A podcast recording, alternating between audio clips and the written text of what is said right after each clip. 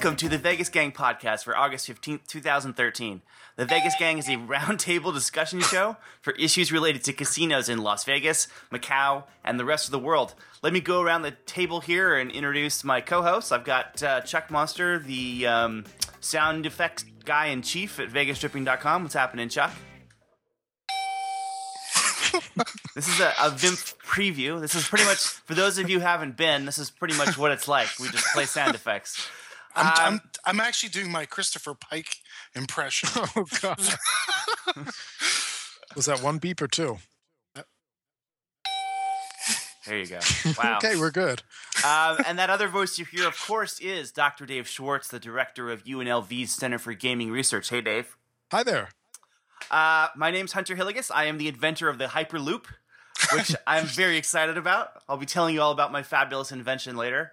Um, and I also wanted to say, welcome to. I know we got some new listeners uh, as a result of uh, the episode we posted, the short episode we posted a couple about a week ago um, with Derek Stevens discussing his new resort fee. I got I got a couple of notes from folks saying that they um, were signing up to listen for the first time. So welcome.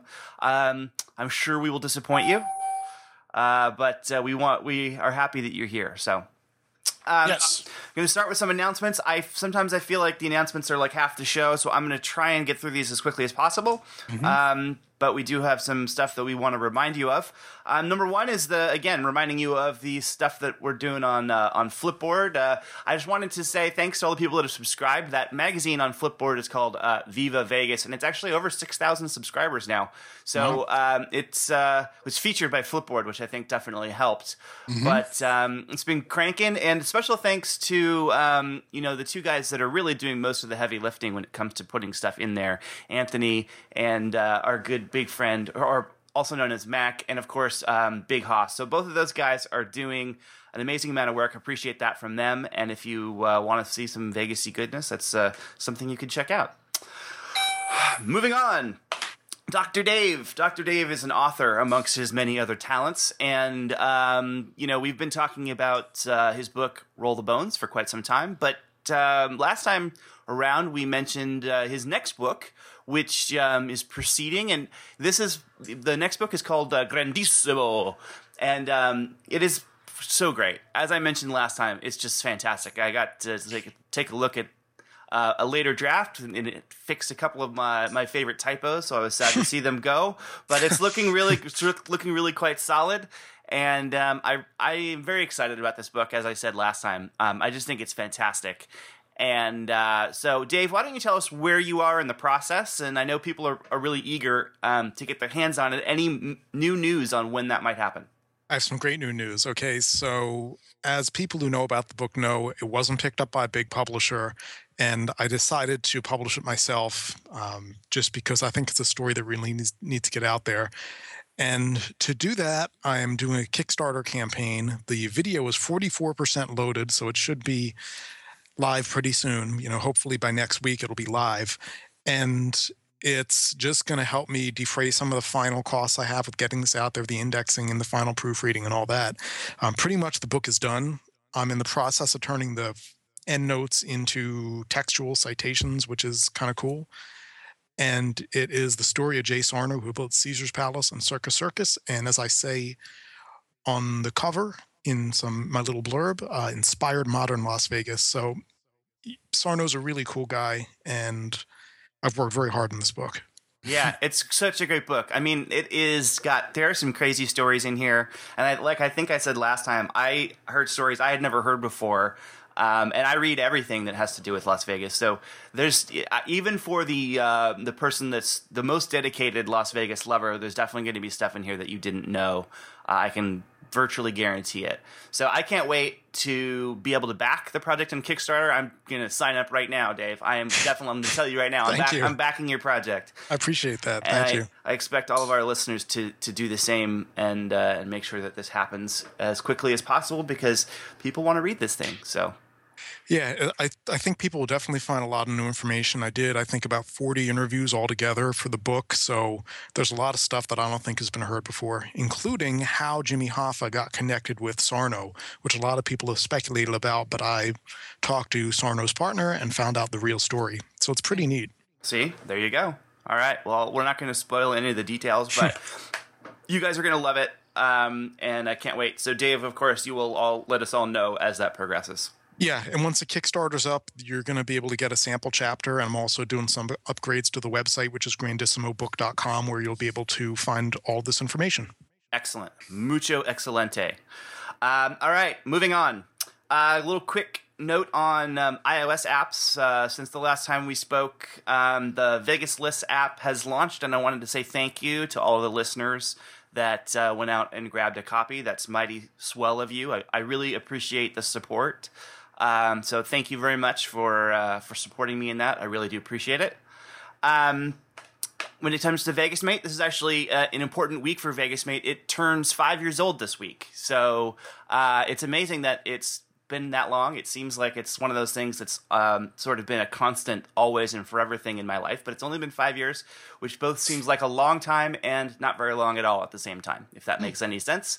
Yes. Um, so, you know, thanks again to everybody who's been supporting me with that for all that time. And I'm really looking forward to the next version, which is coming soonish. Uh, I made a pledge not to shave until the new version is done. so, uh, if I uh, if I come to VIMF looking incredibly homeless, you know that I missed my original date. Um, but that will at least give you some explanation. So, uh, hopefully, I won't uh, look too ghetto. But um, we'll see how that goes. I'll make sure I take a picture before uh, before I send it into Apple so that you, we, we can gauge how uh, how long it actually went. People may confuse the two of us, Hunter. Ah, well, there are worse things in the world, I think. so, uh, looking forward to that. That's what's happening on the app front, and then of course the big announcement of all time, VIMF, uh, October 19th in the showroom at the D. Um, it's going to be a great show. Us, 500 by midnight. Uh, Dave is going to be launching his book there, which he mentioned last time, which is going to be fantastic. And uh, of course, uh, Match Game VT, which is the VegasTripping inspired version of Match Game, which is always a hell of a lot of fun, including sound effects, as you have heard earlier in this show. Um, a lot more of them. Yes, that's one of my personal favorites. um, so that's going to be great. Uh, of course, you can use the VIMP 2013 promo code to um, get a discount on the room. And, uh, you know, one of the things uh, that we've been working on is uh, getting a guest for our live interview, of course, right? So that's um, something that we do every time we interview a, a live guest. And I'm happy to say that while I cannot reveal the person's name quite yet, I am 99.9% sure that we have our guest lined up and the only thing that we can reveal at this point is that the guest's name starts with the letter S. Indeed. Indeed. So, uh, I guarantee I can. Uh, I'm fairly sure that the, by the time you hear us again, we will have this locked in. Of course, we will be making that announcement on um, on the website as well. So uh, and via Twitter. So as soon as that's ready, you will uh, you will know. I'm very excited about it. I think it's going to be a very fun show, and I think, uh, assuming that the guests that we've got lined up, um, it all works out. I think it will be a very interesting conversation. So that's all that we are able to say at this time, but I think it's going to be quite interesting. It may devolve into fisticuffs. I hope not, but you never know with these guests. Yes. Um, so it's going to be fun. Can't wait. All the information is at vegasinternetmafia.com. So be sure to uh, go there and check it out. And uh, we hope to see you there. All right. Moving straight in, we do have a little bit of follow up. Our, um, I just want to give us an opportunity to see if you've got any final thoughts on this topic. Our last episode was a sort of special 20 minute short interview episode with Derek Stevens, CEO of both Golden Gate and The D, on the topic of resort fees. Because, you know, after. um, months and months of operating these casinos without a resort fee, something that he had previously said, you know, he's not a huge fan of the idea of resort fees. Um, they had decided to make a change and add one due to competitive pressures and some other reasons. And I don't want to speak for him. You can go back and listen to that episode and uh, hear exactly from his mouth um, the rationale and thinking behind that move. But, uh, you know, we didn't really get a chance to discuss the topic um, on that episode. It was really dedicated to letting him tell his story and ask a few questions. So I wanted to say before we move on from this, um, see if you guys had any thoughts about that conversation, how you felt.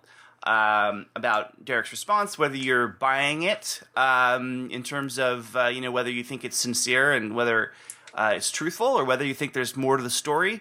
Um, and uh, you know, for those that also listen to 500 by Midnight, you will probably know that they had a, a long discussion on this topic on their last show this past Sunday as well. Um, so there's some interesting stuff there as well. So I don't know. I guess I'll start with you, Chuck. Any thoughts on that conversation? I mean, you had written a post prior to our interview that really penciled out the math involved in the resort fee. Um, and I think that what Derek said really uh, validated and underlined a lot of the logic that you brought to that post. How did you feel about it? Well, I, uh, you know, I'm not a fan of resort fees. I think any way you can, uh, uh, anytime you start adding those extra add-on fees and things get a little deceptive, I, I think you're putting a brick in in the pathway towards uh, having a a non-truthful relationship with a guest and with with particularly with casinos and gambling, so much of that relationship is built on trust. You know, you trust that the casino is going to give you the right, the fair odds, even though they do have, you know, the house advantage built into all this stuff. And you trust that when you go to the cage to redeem your chips, they're going to give you all your chips, all the cash for your chips, and not, you know, subtract five or 10 bucks as a, you know, token fee. Uh, so, I'm I'm uh, I appreciate uh, Derek's candor and the fact that he took the time to discuss this, and, and I understand the, the business reasons behind it. But as a tourist, I, I don't like resort fees, even if I'm getting XYZ and a glass of water for free. So yeah.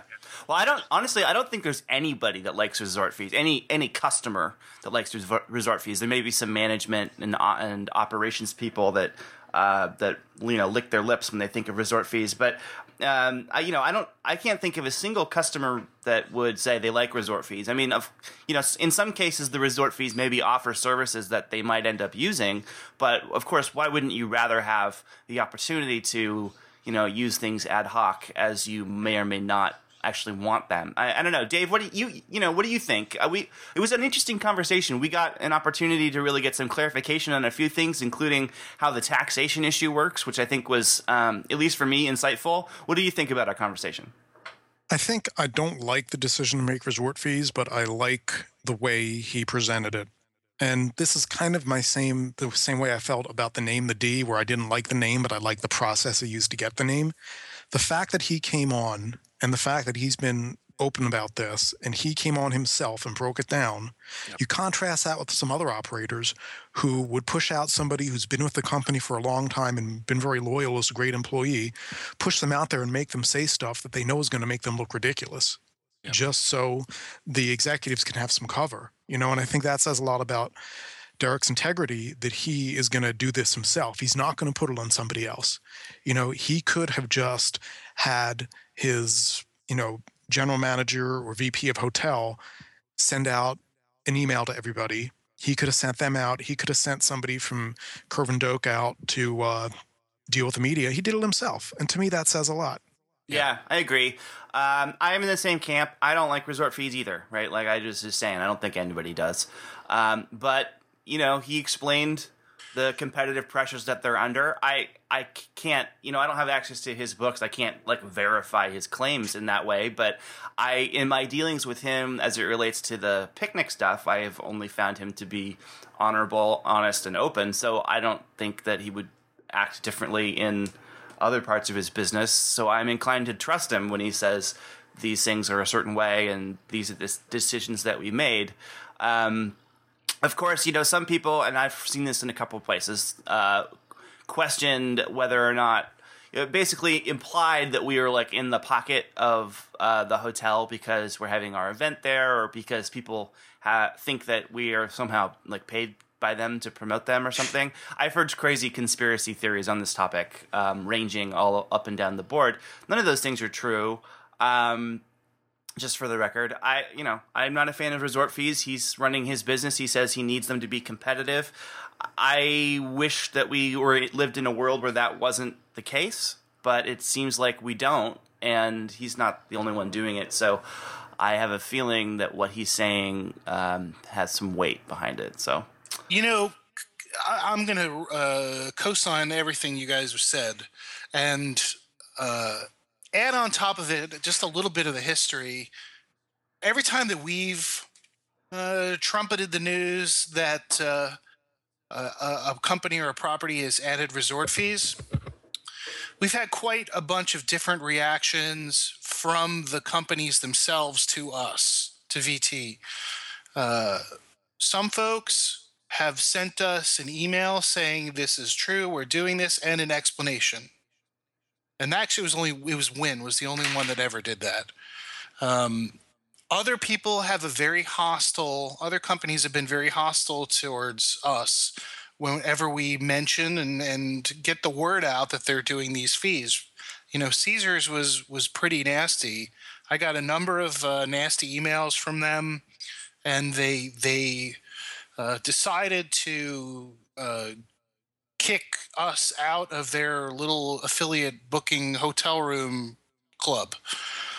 So because they didn't like what we had to say. So they didn't like we had to say that we had questions and they didn't answer the questions or anything. So they ended a tenuous business relationship anyway. So Derek, on the other hand, was really forthright about this. You know, he came here and he came and he talked to us directly, knowing, you know, we have this event and we're cooperating on it. And he wanted people to understand what was going on and why it was happening.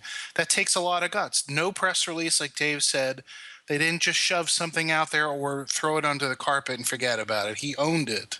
When you have a smaller company with one property, sure, you can do that. Or two properties. So, uh, it's admirable for Yeah. sure. So I don't know how much else I really have to say about it. Um, it's it is what it is. Uh, I'd rather have an honest explanation than uh, than not if uh, if they have to be there. And um, you know, I who knows? Maybe one day there will be some kind of industry standard where these things are reported and explained in a uniform way, like we've seen with some of the airline fees. Uh, you know, there's all kinds of logistical reasons why that may not be uh, very practical or likely. Um, but who knows? Uh, you know, I think it's better for customers if they can more easily make price comparisons, and some that's one of the problems with resort fees is it's difficult to do that. So, anyway, um, unless you guys have anything else on resort fees, I think we will move on. At one point, at some point, when everybody has a resort fee, Right? Then no one has a resort fee. exactly. Uh, yeah, you know, it. Then that seems to be the way that it's going, right? It'll be interesting I to see. I pretty much think we're there at this stage of the game. There's like who Casino Royale. Yeah, that- and there's some downtown places that still don't, right? But it's uh, the numbers are dwindling, and um, it seems like you know that will probably continue. Um, all right, moving on. So the last time we had our show, we were sort of at the very beginning of um, casino financial reporting season, and um, two of our most interesting and most watched operators um, had not yet reported, but they have since, and both of them also held um, conference calls, which were interesting. So I want to start with uh, Wynn Resorts. So Wynn, of course, is um, a company we talk about a lot on this show and on the various websites that we contribute to. Pretty interesting company, some great properties. Um, you know, in terms of their numbers, it was interesting to see both a more solid double-digit increase in Las Vegas, you know, which is an area where um, Steve Wynn and other managers have been saying it. You know, it hasn't been doing great for them, and they've been quick to criticize the uh, leadership in the United States government uh, and other other uh, you know macroeconomic issues that have that they have said have really hurt their results. I think they were up 16% this last quarter, year over year for Las Vegas, which is seems like a positive trend. um, and uh, hopefully that will continue. But I, what I thought was more interesting was looking at the numbers in Macau, which were. Uh, you know, not bad by any stretch of the imagination. They're still making lots of money, but they were relatively flat. Uh, and in some cases, some of their sub metrics actually down a little bit um, which is interesting considering some of their uh, competitors are still showing massive growth in Macau. So it makes you wonder: is something happening at Wynn's uh, Macanese operations that might be causing some kind of a problem? They do have room, renova- room renovations in progress, which is taking some inventory out of the mix. But um, still interesting to see that some of their competitors are maybe posting some better numbers, including MGM, who we'll talk about in a minute. Uh, any guys, any thoughts on Wynn and Macau and whether or not um, they've got a, a strategic problem uh, to see? You know, are, are, they doing something wrong? Is, is or is this just a cyclical market? I think it's a cyclical market. I don't think they're doing anything wrong. Yep. All right. Well, of course, Wynn is, um, you know, Wynn added the Encore Tower, and of course, the other big part of news out of the call was related to the property that they're adding on Cotai that property is getting uh, underway in terms of its construction. But this was a call where during the question and answer period, Steve Wynn really went out and um, and talked in much more detail about the resort. And uh, Chuck, I don't know if you have this in your head. I know that you wrote about it. Mm. Um, if if you could, I wonder. Um, what I'm hoping is that you can give us some broad strokes. Um, it doesn't have to be word for word, but just in terms of the kinds of things that we might expect at the new hotel, which he revealed will be called the Wynn Palace. We earned our bones by having public entertainment, starting with Mirage Volcano, pirate ships that sank at Treasure Island, dancing waters of Bellagio, etc. Tree of Prosperity. I can read the whole thing, but I won't. Ah, uh, yeah, no. basically, uh, he uh, it was pretty funny. He outlined uh, one of the analysts asked him, "Can you tell us a little bit about what's uh, about the Cotai property?" So he went on a uh, a probably not as flowery as I compare to to uh, previous descriptions of his, but he, he proceeded to talk about uh, the entry of how it's going to connect to the light rail system there, and people are going to come off the light rail and then load onto these gondolas that are going to shoot through the fountain display at the front and go inside the hotel. So there's so you're going to go through the fountain display to get in there and you're part of the action and part of the experience and all this stuff. Each entrance is going to have these fantastic uh, basically Bellagio motorized Bellagio uh, conservatory flower displays, these calliope horse merry-go-rounds with calliope music and peacocks and around the world in 80 days and all this stuff. Basically, you know, he he described the property, and it sounds like he's doing uh, Bellagio kind of amped up, and the name of the property is the Wynn Palace. Wynn Palace is the, is the name of the property. Am I beginning to shape the picture for you, Harry? is what he said this to the analyst who right. you, who who had actually dropped off the call. So Steve's sitting there saying, basically, Harry, did you hear me? Did you hear my my big description? And he didn't get a reaction. Uh, it's pretty funny. He, so he he he forced the next analyst on the call to. Uh, to uh, what's all that noise? I don't know. Is that Dave? Dave, I you, think so. Are I'm you just... are, are, you doing your laundry or something? What's no, I'm my answer's so fast. Trying to find something. He's shuffling paper around. um, no, so Chuck, you did a good job. I think your dramatic reading, notwithstanding, of uh, of the um, of what he was saying. I, I, you know, I I'm always, of course, it's always fun to get the details of what's coming um, with these places. And, you know, as I think you said in one of your, um, in a response to somebody on your forums, Steve's Hotel is always, I'm paraphrasing you, but Steve's Hotel is always the one he's building right now, which is absolutely true, right? The way he talks about the thing he's working on, he's clearly enchanted by it. And he's been, the way he describes it um, makes it sound amazing. And it makes you excited about seeing what they're going to do. Um, I think, you know, the, uh, the description was awesome. Um, I'm looking very much. This makes me really much looking forward to it. I don't know what I think about the Wynn Palace as a name. I mean, it's fine, I guess, but um, you know, I, I, I don't know. There's there's lots of golden palaces at all. So who knows that? Uh, maybe that's just a, a Chinese Chinese thing. But um, you know, the, other than the name, which I could give or take, I uh, I think it sounds pretty pretty great. And the, what was interesting was, um, like I said, we're going to talk about MGM in a minute, but and you referenced this in your own post on uh, on MGM's bit just um, you know the whole Bellagio thing and the conservatory and this emphasis on flowers and floral arrangements and water. It's interesting to see how they're definitely doubling and tripling down on that whole concept. It's it's kind of interesting because I was talking with uh, with John H about this uh, the day after the call, and we had a very interesting talk about it. But uh, he's kind of taking Bellagio back he's not taking the name. Obviously, MGM decided they're not going to build a Bellagio. So right. he's taken the whole Bellagio kind of concept and feel and and you know that that even Bellagio as it is now is still just so just Steve's and Rogers DNA is just all over that thing, man. And he's gonna take that thing back and really do it. He's gonna really kind of do it but with a with a Wynn shaped building on top of it. So, and hearing MGM's call, which was a reaction. I don't know if I'm jumping the gun here, but no, that's fine. But uh, but Jim Murren tried his best to uh, to do a little Wynn description, and he mentioned that there was going to be you know, basically a conservatory with some floral displays and this hmm. kind of thing, you know. So what a what an innovative idea. Exactly. Yes. Wow. Yeah. Um, well, I don't know. I'm. This makes me excited to see the property. Uh, they're going to spend a ton of money on it. So open sometime in 2016. I know they want to try and get be open for Chinese New Year, but who knows if that will happen?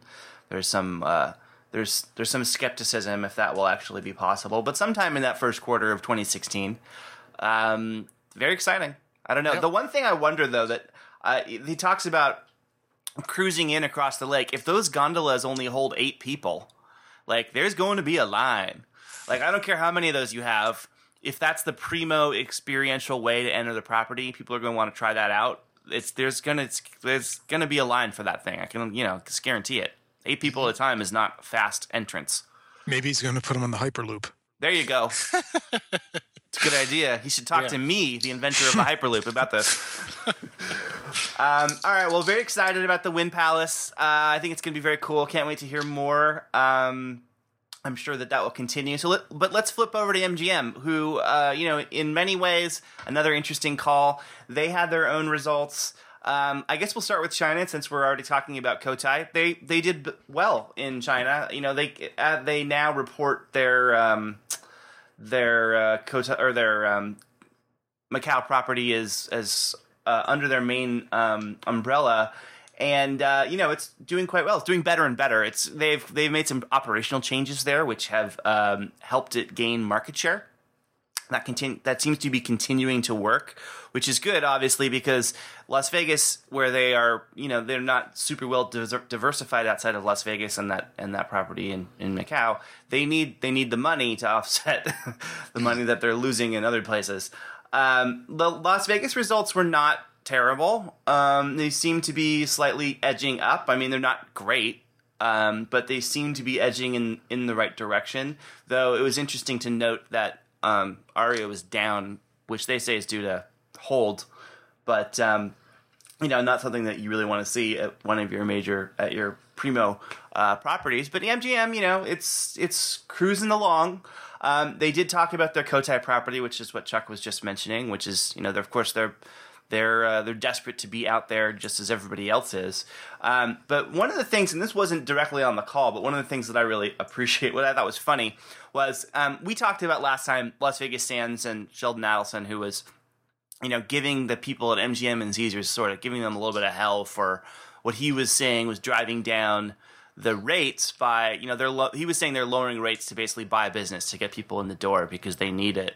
Um, and uh, Howard Stetson, Review Journal, had a response from Murren, which is pretty much what you would expect. Um, you know, him saying that Las Vegas is doing better, that they're spending a lot of money to to improve their product, that things are getting better. But the best part is the very very end of of this piece where. Um, Murren just said, and Murren, Jim, of course, those of you who listen to the show know that Jim Murren is, you know, not typically known for making news with flowery language. Um, he, he says, regarding Adelson, he says, he's entitled to his own opinion. Maybe because he's rich, he thinks people care about what he has to say it's obvious we know Las Vegas better than he does. I just love I just love imagining Jim Murren saying maybe because he's rich he thinks people care about what he has to say, um, which of course is a great way of framing you know the bloviating that a lot of these guys do uh, yeah. on their calls in general. Um, but I just thought it was very funny to see Murren strike back in that way. It sort of makes you feel like there's maybe no love lost between some of these guys, uh, which is probably no big surprise but um, I don't know anything in MGM's results that uh, stands out to either of you guys. I mean, it seemed like a pretty standard quarter for them, continuing their slow recovery in Las Vegas, um, bolstered somewhat by better uh, output in China. Yeah, I think that's absolutely it. They're kind of inching along. Um, the kind of bigger thinking question I have about the whole thing is, and it kind of this was sparked by Chuck's blog post today about the Harmon corridor. You know, what if the whole Macau thing ends up being another Harmon corridor? You know, so what if China's about to totally liberalize gaming within China? And it turns out that for the past five years, you know, we've all been, oh, yeah, this is going to be huge. This is going to be huge. And it ends up not being. Just kind of a little question I have banging around in my brain. Yeah. I mean, it would be uh, clearly devastating for these companies that have made these huge investments there. Uh, you, I mean, you at least I would think that they must have been getting assurances from the government in some way yeah. or form that before they're investing all this money, saying, "Yeah, you know, you guys, you guys might want to do some of this stuff, but it's not going to be, you're not going to do it for like another ten years, right? Twenty years, something like that." I mean, they're they're just investing so much money. Um, if they if the Chinese government turned around and really screwed them like that, I mean, wow, that would be something to see. watch those yeah. watch those share prices collapse overnight. I mean, it would just be it would be amazing. Um, there was there was a question on the Wynn call. I believe the analyst asked uh, Steve what he thought about the potential for new licensees in Macau. Right. Yes. And he he played it pretty safe. You know, we've had discussions with the blah blah blah. He was always really super respectful the way he gives a sort of non-answer that he's not worried about it, but it was worth enough for the analyst to have a question. Yeah. No, that's know? an interesting point. But um, you know, also this week Caesars unloaded the golf course. That was exactly the next thing that I was going to say. Was you know we t- we saw this week Caesars uh, unload their golf course that they bought, uh, hoping that they were going to turn it into a casino property back back back in the day. Of course, they don't have a license. They're not going to be uh, building anything in Macau, at least in the near future. Well, the reason, and so that's a great, excellent point, Chuck. I really, what I wanted to ask you guys was, how screwed is Caesars? not having access to this market. I mean, it oh, seems boy. like it's a big problem. Yeah. They're very challenged, you know, both because of the cash flow coming over there and also because of the recruiting of high rollers over here. They're very challenged. Yeah. Yeah, I mean, it. You know, it's uh, it seems like it's a really being shut out of that market, and of course, into you know Singapore as well. But of course, Singapore is much much smaller in terms of the number of people that are operating there. Um, it uh, you know they lost they lost a little bit of money on the golf course, but really it's just a symbol of the fact that they just don't have a foothold there. Can you charge resort fees on greens fees? I don't think so. Well, customers See, demand it. You can do whatever the customer demands. That's true. Free Wi-Fi on the sixth hole. But seriously, uh, Caesars blew it by not buying uh, Melco Crown when their share price was in the trash can. They should have just figure out a way to take it over, buy it, or get it, or hold on to it, or strangle them in some way or another. Make uh, Lawrence and uh, James Packer an offer they couldn't refuse to get that to get that company. Now, you know, their market cap is like what, like almost fifteen billion dollars. And it wasn't that all that long ago. two years ago, their stock was trading at about six, seven, eight bucks a share. So yeah, right. They blew it. No, I mean, uh, it I don't know. It's it's one of those things, and it's you know I think Gary Loveman has gone on the record saying, "Look, we." I don't know if he would put it in exactly those terms, but he said in some of these interviews, you know, we wish we were in that market. We I think he looks back at that as a strategic error, not finding some way to muscle their way in there Yeah. more aggressively. Yeah, and there's been a couple more strategic errors too. You know, Please do um, tell.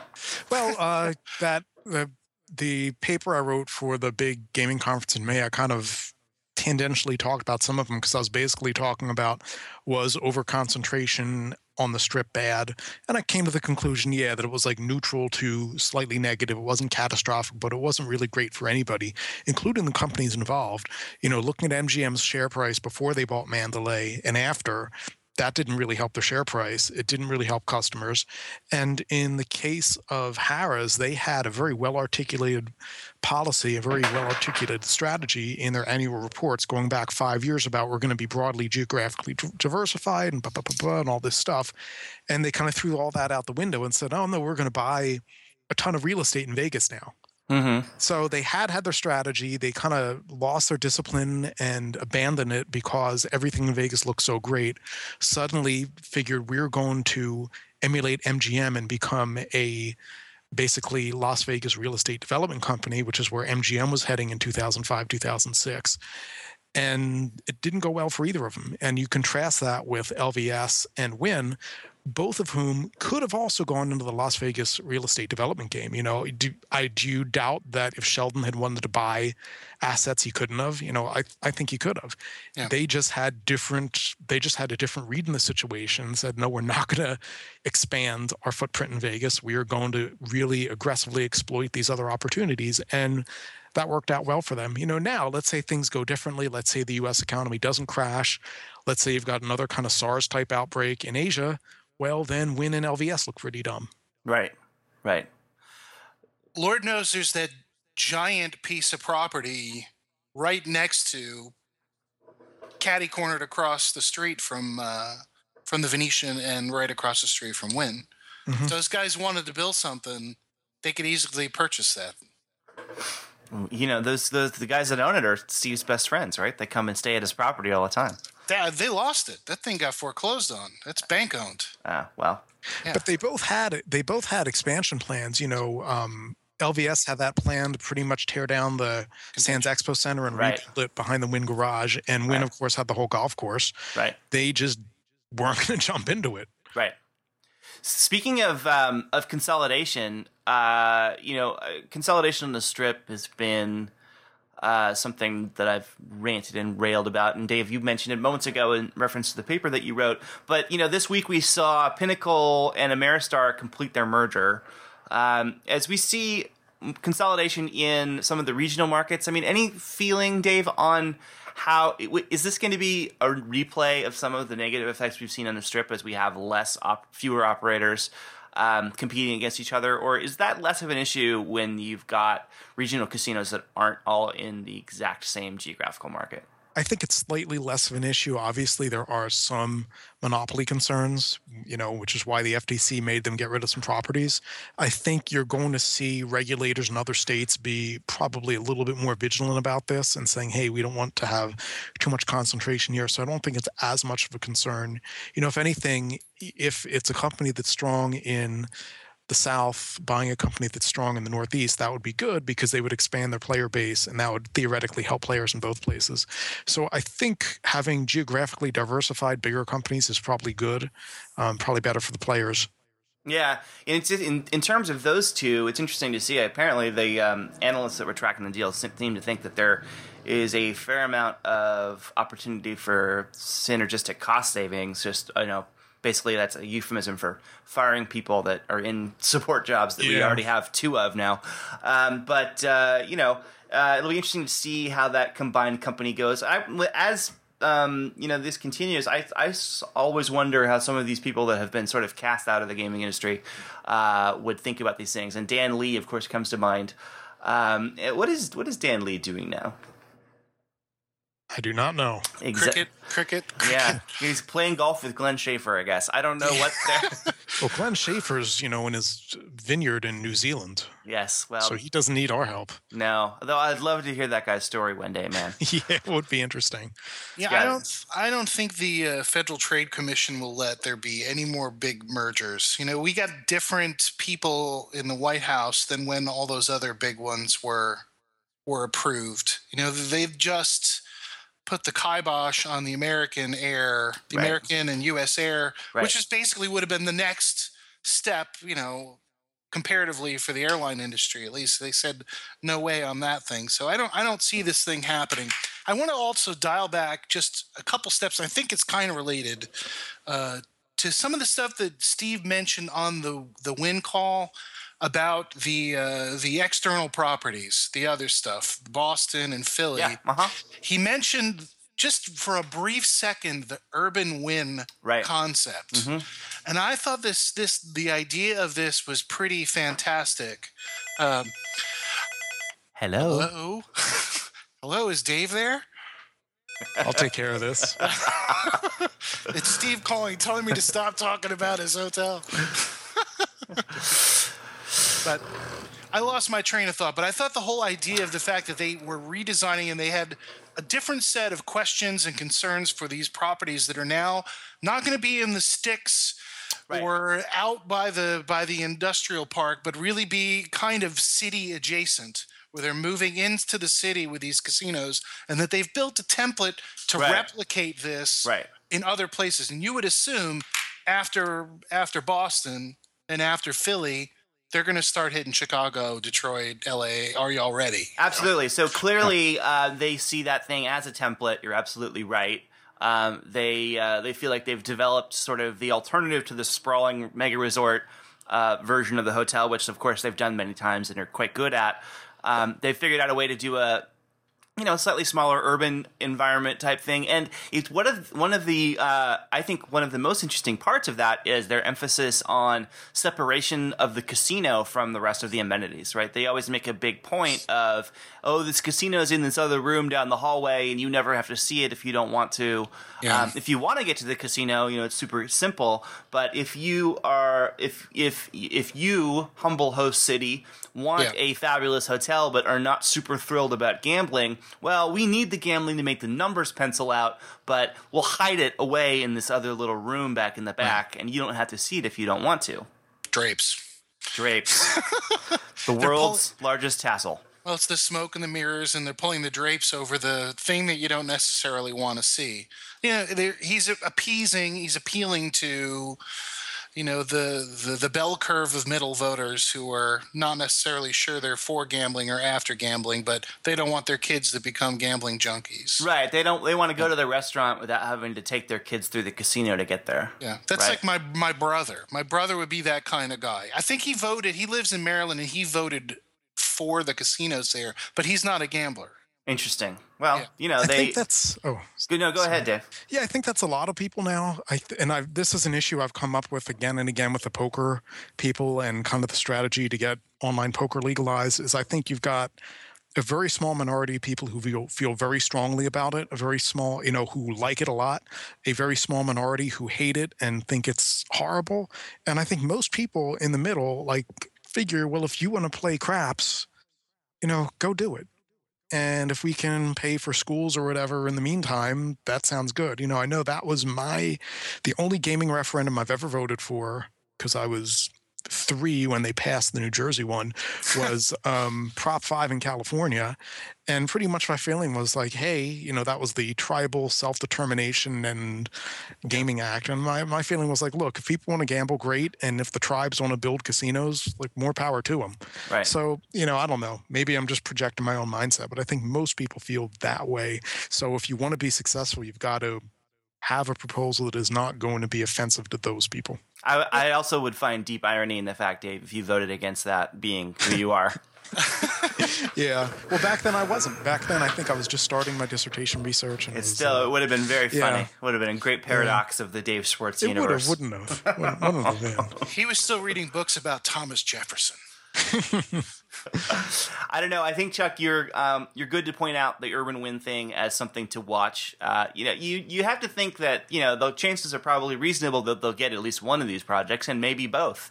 And if they're um, if they're a big success, you know, I, I've remember interviews in the past. Steve Wynn talking about one of his goals in life would be to have you know the nicest hotel in New York. I, I wouldn't be you know that might not be the top of his list anymore, but I wouldn't be surprised if there's a certain you know that there's a certain satisfaction in building grand hotels in some of the world's most interesting cities. Uh, all right, let's see. Um, let's see. Definitely have some interesting, some more stuff here that we want to get to.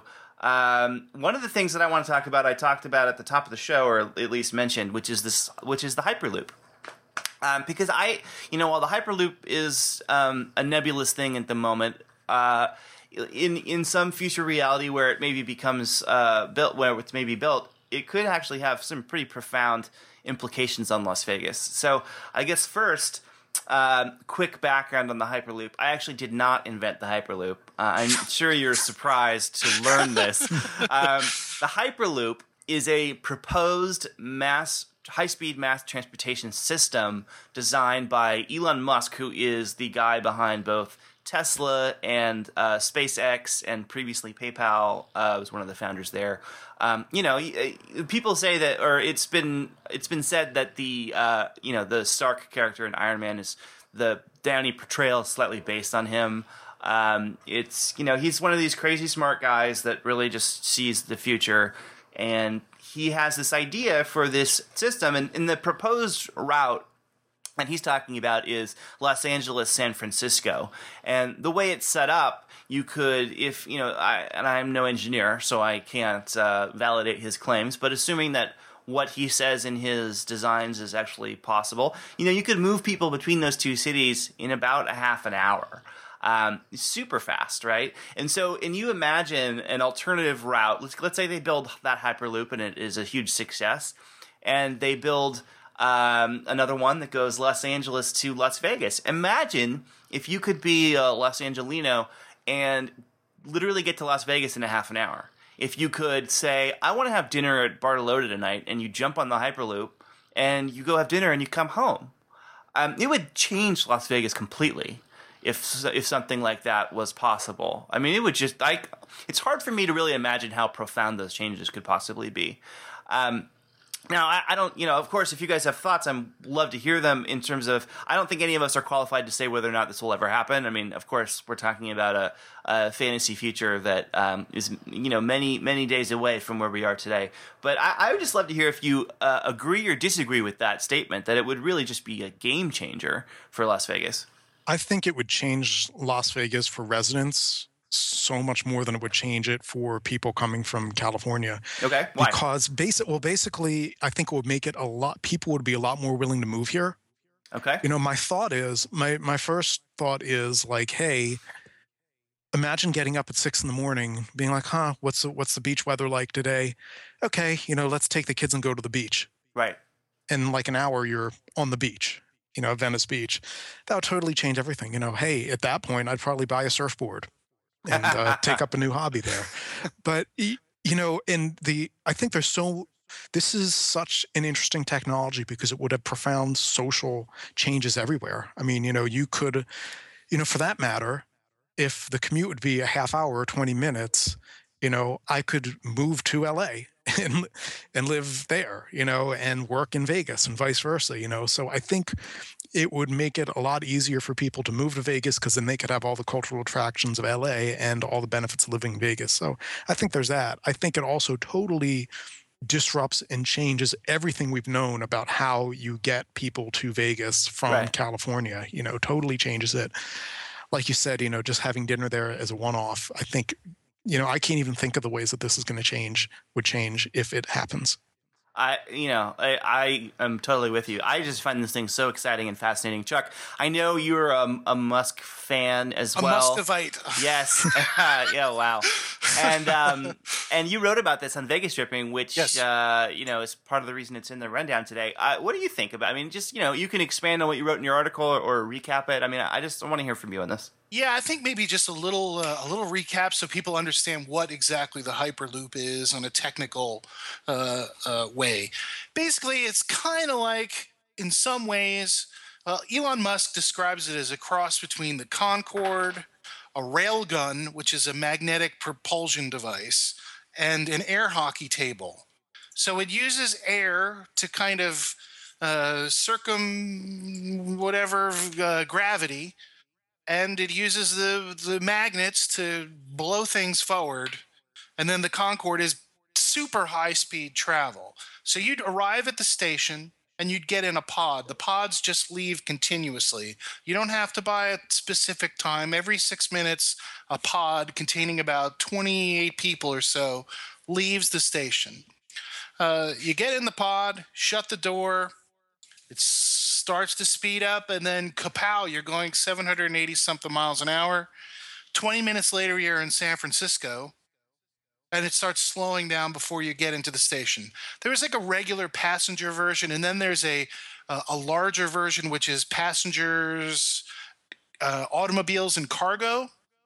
So imagine you could also drive your car into this thing, like Dave pops the kids in the driveway at home, gets into the hyperloop with his car, he gets shot out in the middle of. Uh, of LA. He goes and drives around. He goes to the IKEA, picks up some stuff since they don't have one out there. No, And- I need some napkins too. So He picks some napkins up Great and napkins. Some, some furniture and whatnot, and then Meatballs. Uh, meatballs, right? And then hops back in at the end of the day, and he ends up in his driveway. No rental car, no problem. And like the drive took literally a half hour. So I think this thing would would be uh, it would be incredible. Just the way, the same way that uh, man went from walking to inventing the wheel, making things easier to move, to riding other beasts, and then the automobile, and then the the train, or the train, and then the automobile, and then the airplane was like epic for how Las Vegas grew. If it wasn't for the airplane, nobody would have gone. Nobody would go at all. That is the, the invention of the airplane is what made Las Vegas kind of explode. You know, it became a viable destination for people to go to. So this thing, as the fifth mode of transportation, has the potential to change the world and the way it is, the way the way it works, the way we interact with each other, and the way our global community would really become like a, a giant bus network. Yeah. Hey, I'm, I'm I'm going to Paris. I'll be there in an hour and a half with my car. I, I, Oh, I don't. I- I, yeah. I, I just. It seems like the best thing ever. Like I. Yeah. Let's drop everything and do this. Yeah. I, you know, this is the kind of invention I want out of people where it is better for the environment, consumes less resources, and it's cheaper and quicker and more efficient and more convenient. I mean, that's the kind of stuff we should do, you know? Yeah, Yeah. and of course, part of the proposal that um, so he the folks that that work with uh, Musk at Tesla and SpaceX work together to put out this sort of beta or alpha specification for the Hyperloop, and part of it is comparing its um, their estimated costs to a high-speed rail project that the state of California has been threatening to do for you know the last ten years, and if if they get their way, will be done in about hundred. Um, but and so you know they're if Musk's calculations are correct, it's significantly cheaper. Now, of course, he is. Uh, we're talking about technology, or it's, it's it's not that it's technology that doesn't exist, but it's at least putting it together in a way that hasn't been done before. And so there are probably unknowns here uh, that haven't been surfaced. And um, I think he would be the first person to admit that uh, it's still very much a an alpha level design that needs a lot of work. Um, but uh, you know, I I, I want this. Uh, where, where's the Kickstarter? Um, yeah. you know, I let's let's build this thing. I I don't I, you know to, I was kidding, but I can you I can't I can't not think that if you did try and raise money for this, that it actually wouldn't be that hard because it's it's something that um, you know as long as it's viable, as long as you can get enough people that know what they're talking about to look at it and say this actually you know has got a good chance of working. Um, that it seems just like such an amazing thing. So Build a test, you know? Right. Build Uh, build a small one that goes from Santa Barbara to LA. and he's talk- something, He's you talking know? about doing a some some doing some smaller scale test systems to see. I mean, he basically said, you know, for those who aren't following this, he's basically saying, look, I'm busy running these two companies.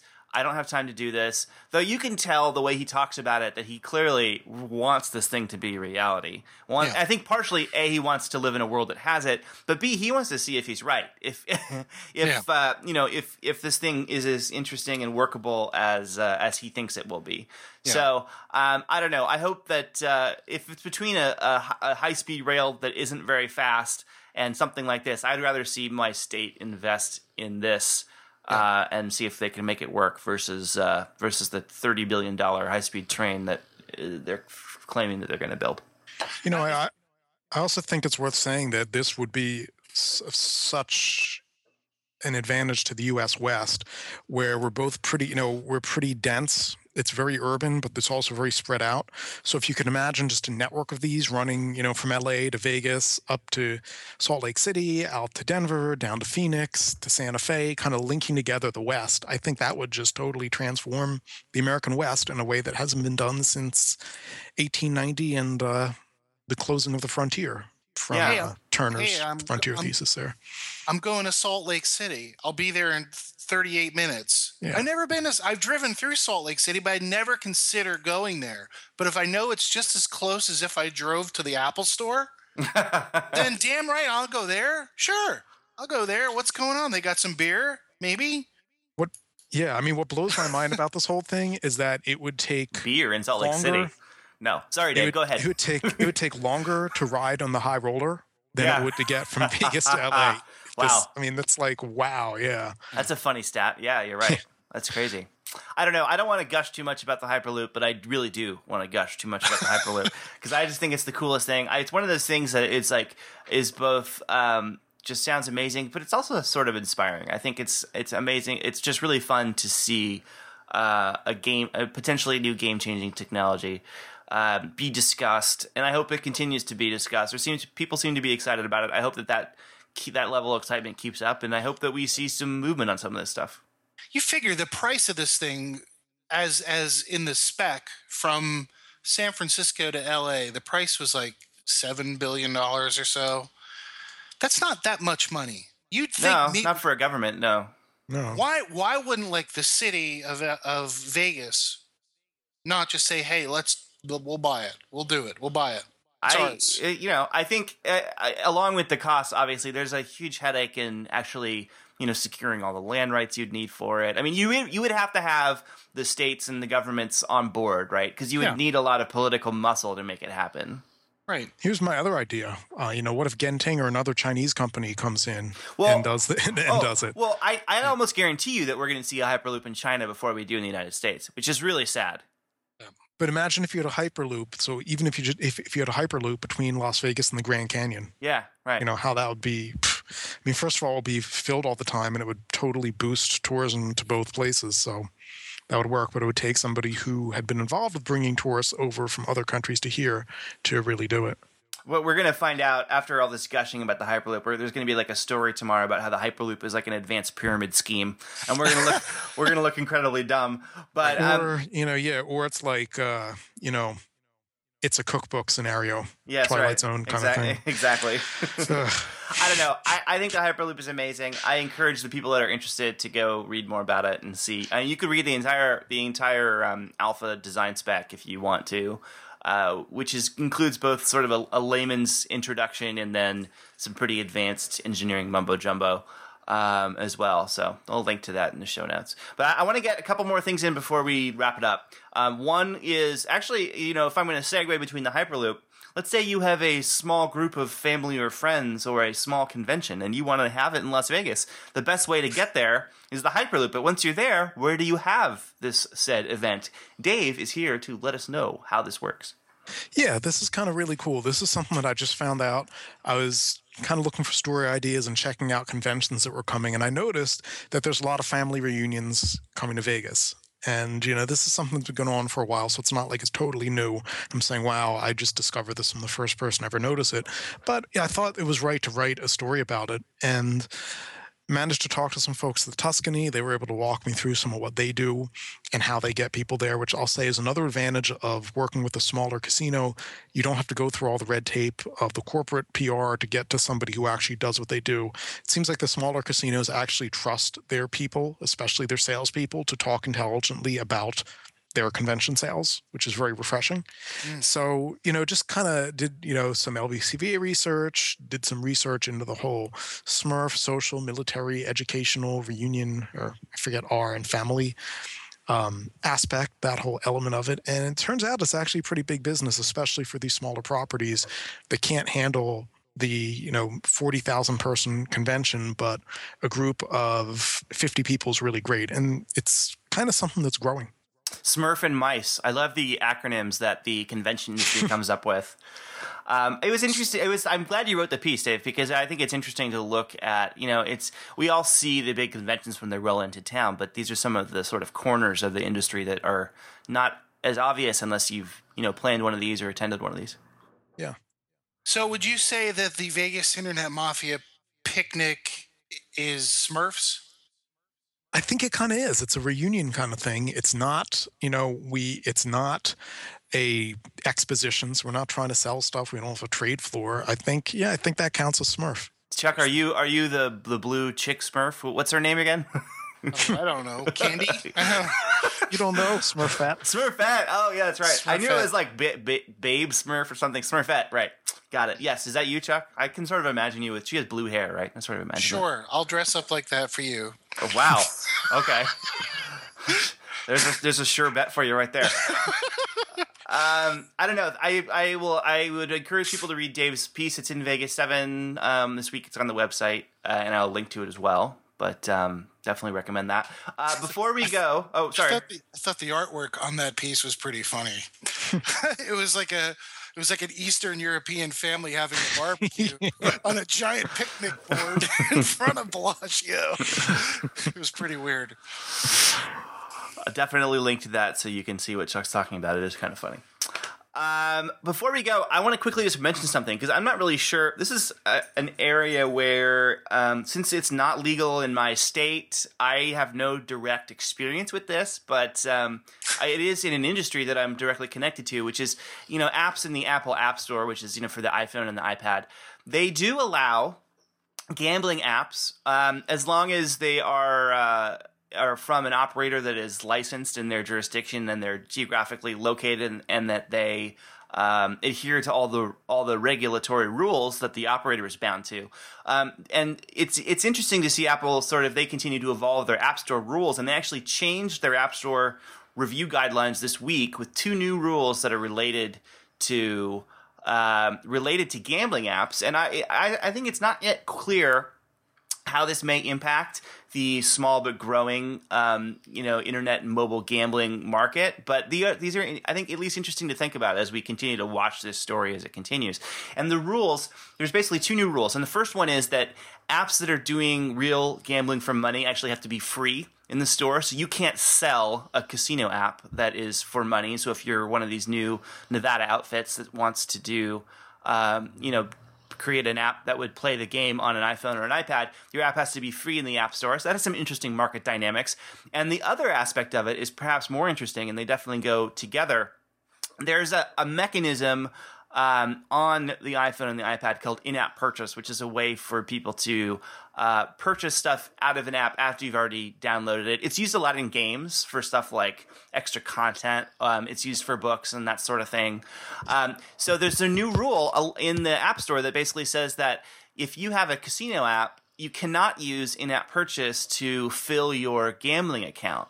So basically, what that means practically is if you have a casino app that's in the App Store that does real money gambling, you have to rely on the user going to your website through some other mechanism to fill their account with whatever credits are required to to uh, to play the games, which is interesting. So it's um, it, the, Apple is saying, look, we're going to allow these apps, but we're putting up a couple of little speed bumps here to um, for you know I I think that my guess is if you were to ask them to clarify, they would say that this is to protect the users. Um, but it's it'll be interesting interesting to see how this market reacts to these sorts of little these little tweaks. Um, and I, you know, I don't have any answers on this, but I, I just found it interesting that uh, my two worlds collided with this news story here. So I thought I had to mention it. Yeah, I think the ban on in-app purchases might also be to protect them against chargebacks and stuff like that. Yeah. Because I think they would inevitably follow. Whereas if you have to fund it, however you're funding it, that's a lot more stringent. Also, probably regulatory concerns too. Yeah, absolutely. There's a lot of moving parts with this stuff. I, you know, honestly, when this when they started letting these apps into the store, I was surprised that they allowed them at all. Um, but clearly, uh, they're okay with it as long as you uh, sort of jump through their hoops, which is, I think, interesting. Um, it'll be as uh, you know, legal online gambling spreads. It'll be interesting to see um, as more people get access to it, especially in, in the United States, how that all plays out. Well, it it seems pretty clear that uh, Apple doesn't want to be the uh, the wire transfer protocol for the Right. payments. They Correct. don't want to be. I forget what was the name of that company that always did all the transfers for the uh, for the internet poker sites back in the day.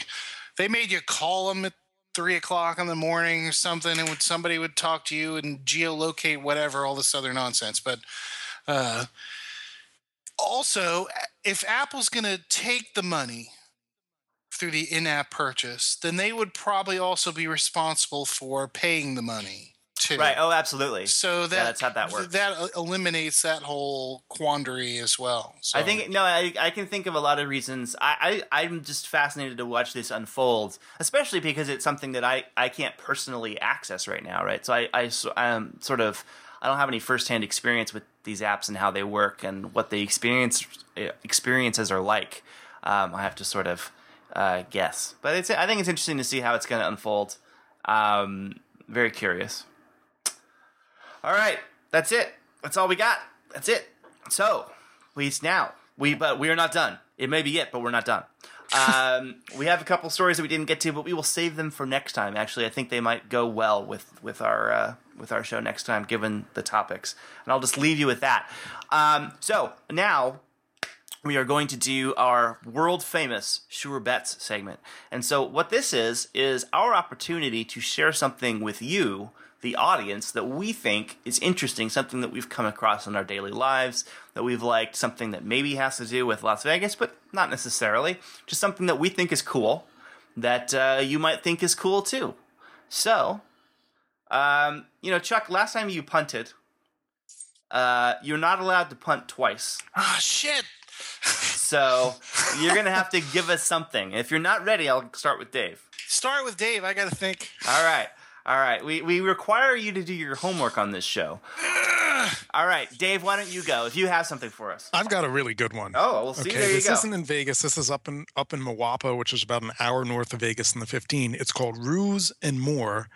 And according to their website, it's an educational experience. It's basically a small nonprofit educational zoo that's kind of almost in these people's house. There's a couple of houses involved, and they've got a lot of kangaroos. They've also got a lot of lemurs who are very friendly, and a capuchin monkey that I'm going to come back to later. Um, basically, it's open. Looks about four days a week or so. It's not, I mean, four days a, a month, so it's very selective.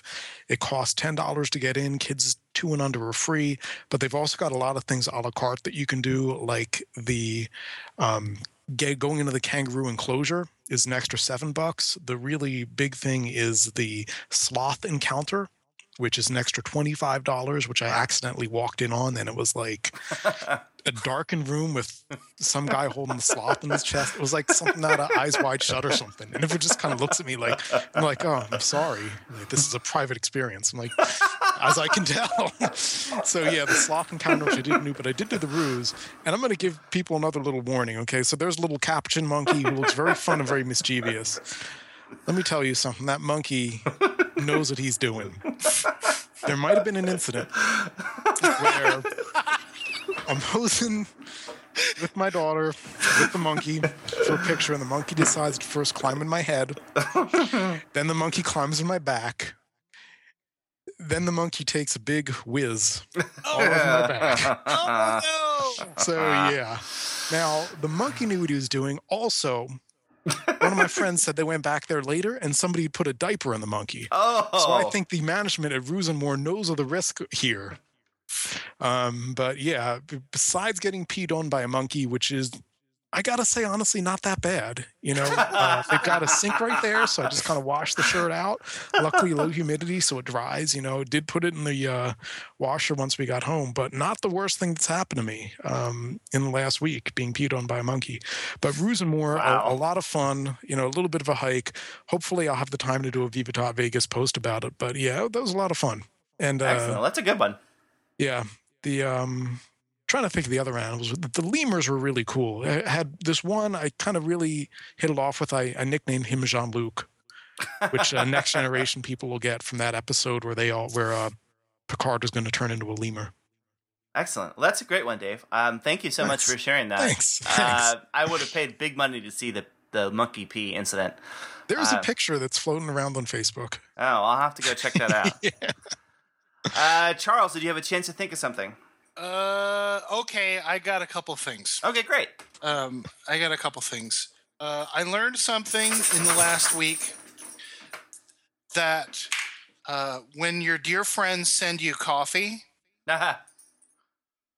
don't drink that in addition to the coffee you already drink. Uh oh, too much. because then you know you, you really have to find the balance between coffee and drinking water otherwise your your head hurts. Yeah. yeah. That's one that's a minor thing. Number two is uh, I, they moved a bunch of these hamburger joints into my neighborhood and i kind of like them it's called the habit burger. Yeah, they're from here. yeah they're from they're from up there by you. And uh, it's really nice. It's like clean. The staff is friendly and well dressed they uh they've got really good burgers. They cook everything to order. They got like a pastrami sandwich which is pretty freaking great too. So if you see a habit burger you might dig that too. That's two. And number three is my wife bought an electric electric car okay? It's a fiat 500e and I tell you what, man, this thing, if you've never driven an electric car before, the best way I could describe it is it's kind of like stomping on the gas pedal of a golf cart. Like just Right, yes. fully, because Yes. you get full torque of the engine of the of the turbine and all the power immediately. There's no you know, like an engine, you hit the gas and it's, it kind of revs up. None of that. Immediately, right from the second you hit the gas, the thing takes off.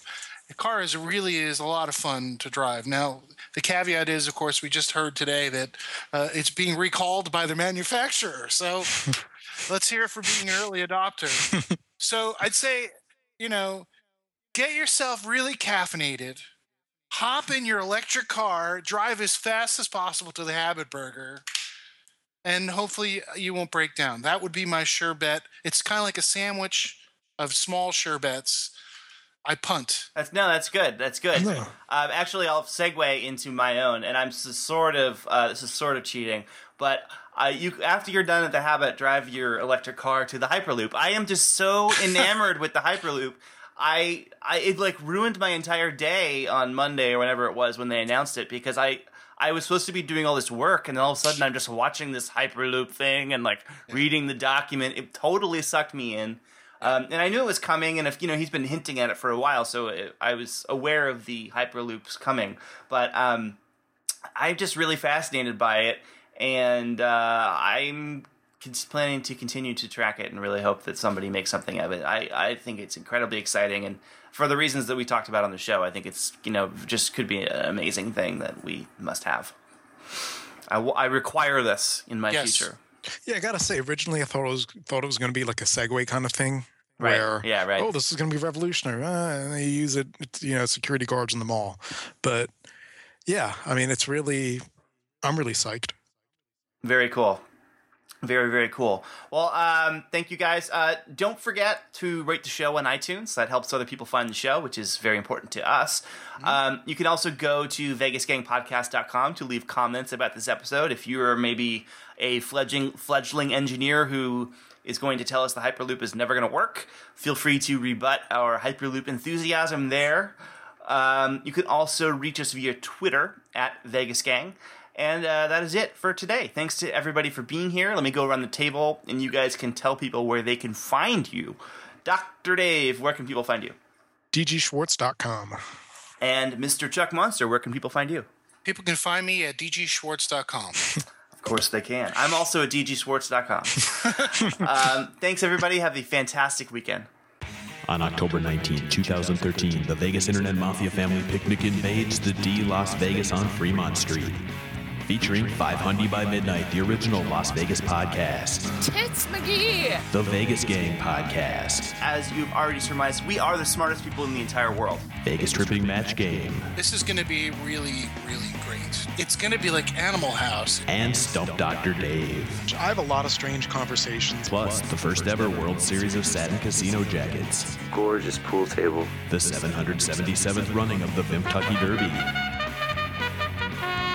And a very special after party featuring a concert by multi platinum Juno Award winner Our Lady Peace.